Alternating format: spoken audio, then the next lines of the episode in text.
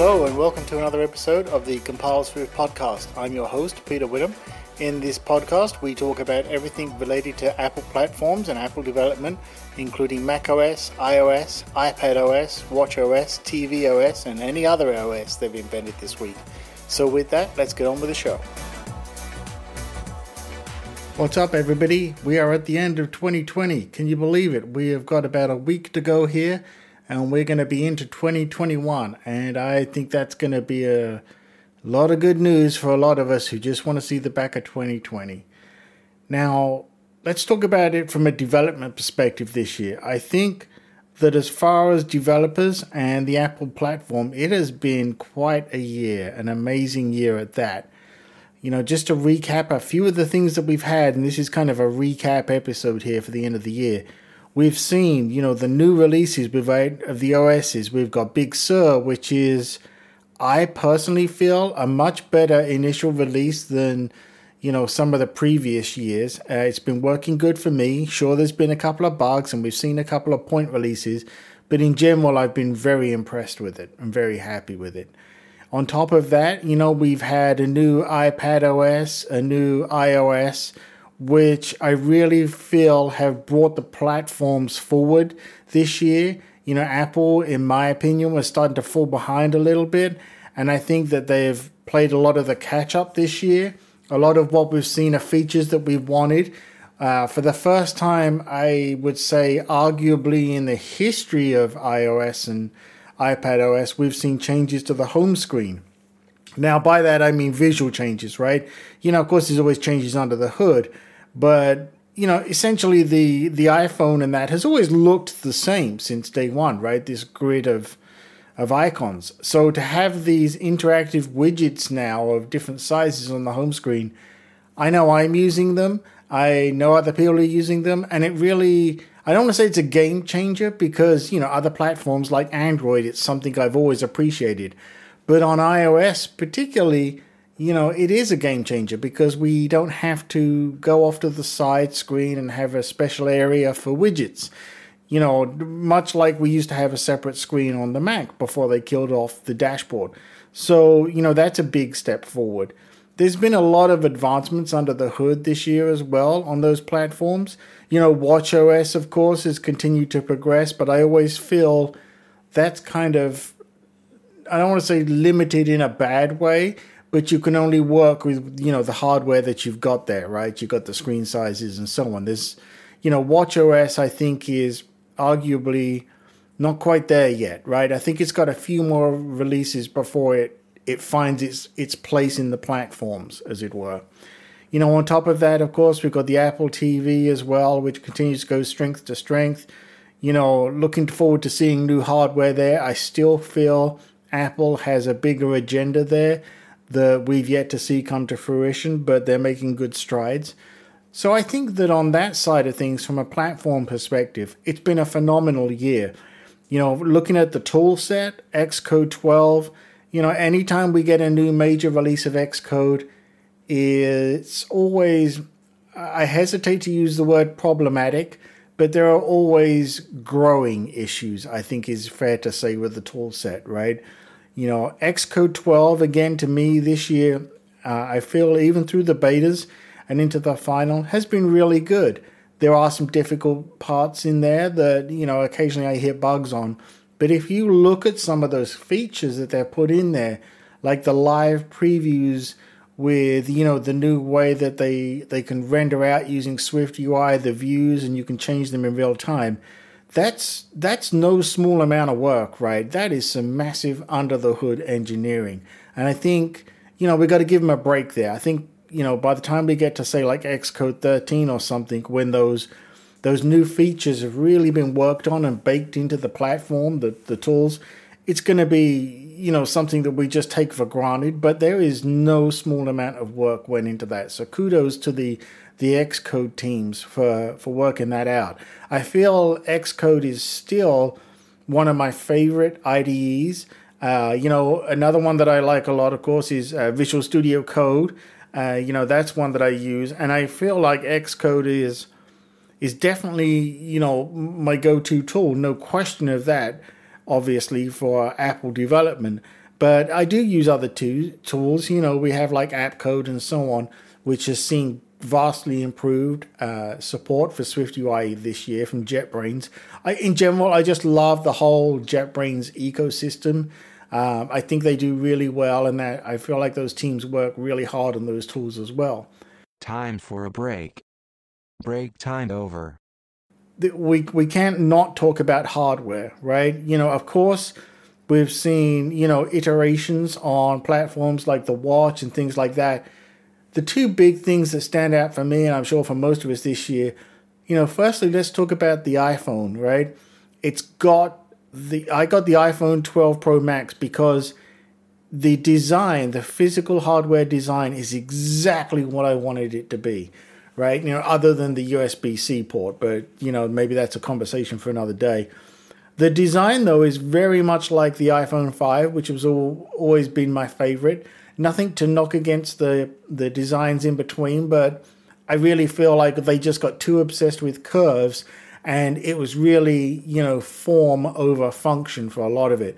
So, you know, going back to the squarer feel, not only does it feel like you have the device more solidly in your hand, but it just looks, you know, to be frank, it looks super sexy, right? When it's sitting on a desk. I just love that look with the square edges. I, I absolutely love my iPhone 12 Pro Max. I don't regret getting that one. That nice, you know, gorgeous big screen and big feel, big design feel. And of course, the camera, you know, as a photographer as well, that camera is just stunning on any of the devices, but in, in particular the Pro Max. So, and I also, again, feel that iOS has really, you know, helped grow that new design and, and make it uh, as functional as it can be. You know, beyond that, of course, we have the Macs, right? You know, we have that new M1 chip, which I don't recall a year in which so many people have praised, you know, new Apple uh, Mac machines. You know, normally there's some kind of caveat or, you know, they've they've never been as well received as they were this year, as best as I can recall, certainly in recent history.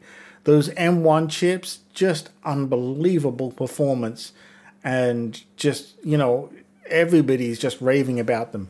I am just totally pumped to see what it's going to look like when Apple switches to their chips in say like an iMac, you know, with a stunningly gorgeous 27 inch or bigger, according to some rumors, screen. Um, you know, it's been very hard for me this year to to look at my MacBook Pro 16 inch all pumped up with its i9 and and not look longingly at the M1 machines that have come out. You know, my biggest complaint about my 16 inch i9, and I get it, it's an i9. So before you write in and tell me, I understand. But that heat, oh my God, it just, it's so unbearably hot sometimes that it's just, you know, and the crazy and the noise from the fans. And I get it, right? You know, if I want the power, well, there's a price to pay, but that's not necessarily true anymore those M1 chips, just staggering performance. So, you know, the next iteration, whichever way Apple chooses to go on the next rollout as they work this two year plan to switch all the Macs over, there's just, it's just so super exciting for everybody.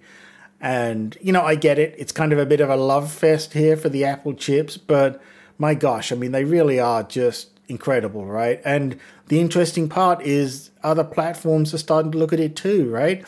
We're reading about Microsoft looking at them for their Surface chips, you know, for their Surface platforms and things like that. And it's it's a real wake up call, I think, for convention on say some of the platforms and some of the vendors like Intel. I think they've got a lot of catching up to do here, and I'm confident they they will. But in the meantime, you know, sometimes you really got to break free and, and do things different, right? It's the Apple way.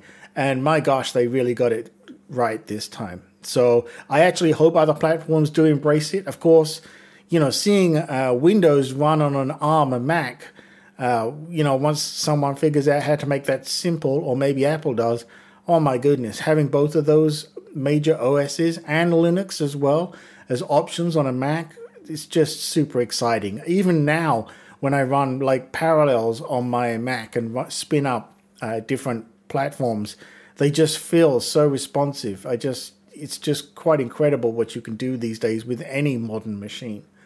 So it's been really quite a year. You know, Swift, we've seen, of course, some releases. On top of that, you know, 5.3 is shipping with the latest Xcode in that, and I've started converting some of my personal projects over to the latest code base, and it has certainly been a lot simpler than it has with previous years. So I'm, I'm also happy and very thankful for that. You know, personally, I'm diving deep into the, the Swift UI uh, way of doing things. That is where I'm spending my time. I'm currently looking at how you work with data with those views, and I'm sure there'll be a whole bunch of new videos for that. You know, talking about that I I got uh, lots of ideas for next year, and you know to sort of wrap this episode, this end of year episode up, um, I have lots of plans for next year, and I am taking you know the Christmas period off here from podcasts and videos and everything else to just not only I think like so many of us recover and you know de-stress from this year, but also to regroup and look where I want to take Compile Swift next year. A key factor that I always wanted, and I have totally failed to do so far, is to really embrace kind of a community aspect I feel with Compile Swift. You know, I love doing it and I love putting out all the content and I love putting out these podcasts, for example. But I feel the real benefit comes from discussion. And I, I'll be honest, I don't know what it is that I've done wrong, but I want to find a way to really make this a, a two way conversation with everybody. You know, I would love to see other people come on the podcast, be it an interview or, you know, to talk about a project they're working on, whatever it may be. If it is Swift related, I would dearly love to help promote your stuff on this podcast.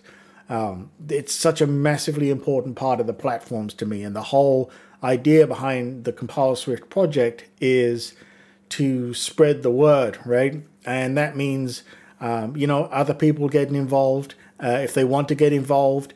And I've got some ideas there, uh, but I really want to hear from all of you. So you can either reach me on Twitter at CompileSwift. You can go to compileswift.com. Of course, CompileSwift just about anywhere else, Instagram and all of that. You know, with that, I think we're going to wrap up the year here, and I'm going to step back from my projects for a week or you know possibly two. I hope you all have safe holidays um, for those of you that celebrate. I hope you get time to spend one way or another, spend some time, be it in person or you know remotely, with friends and family. It is so important this year that we we sort of step back from all the stress and anxiety of the year and regroup ourselves because I'm super confident next year is just going to be so much better, so much more fantastic. So, with that, you know, step back, have fun, be safe, and I hope your code compiles swiftly.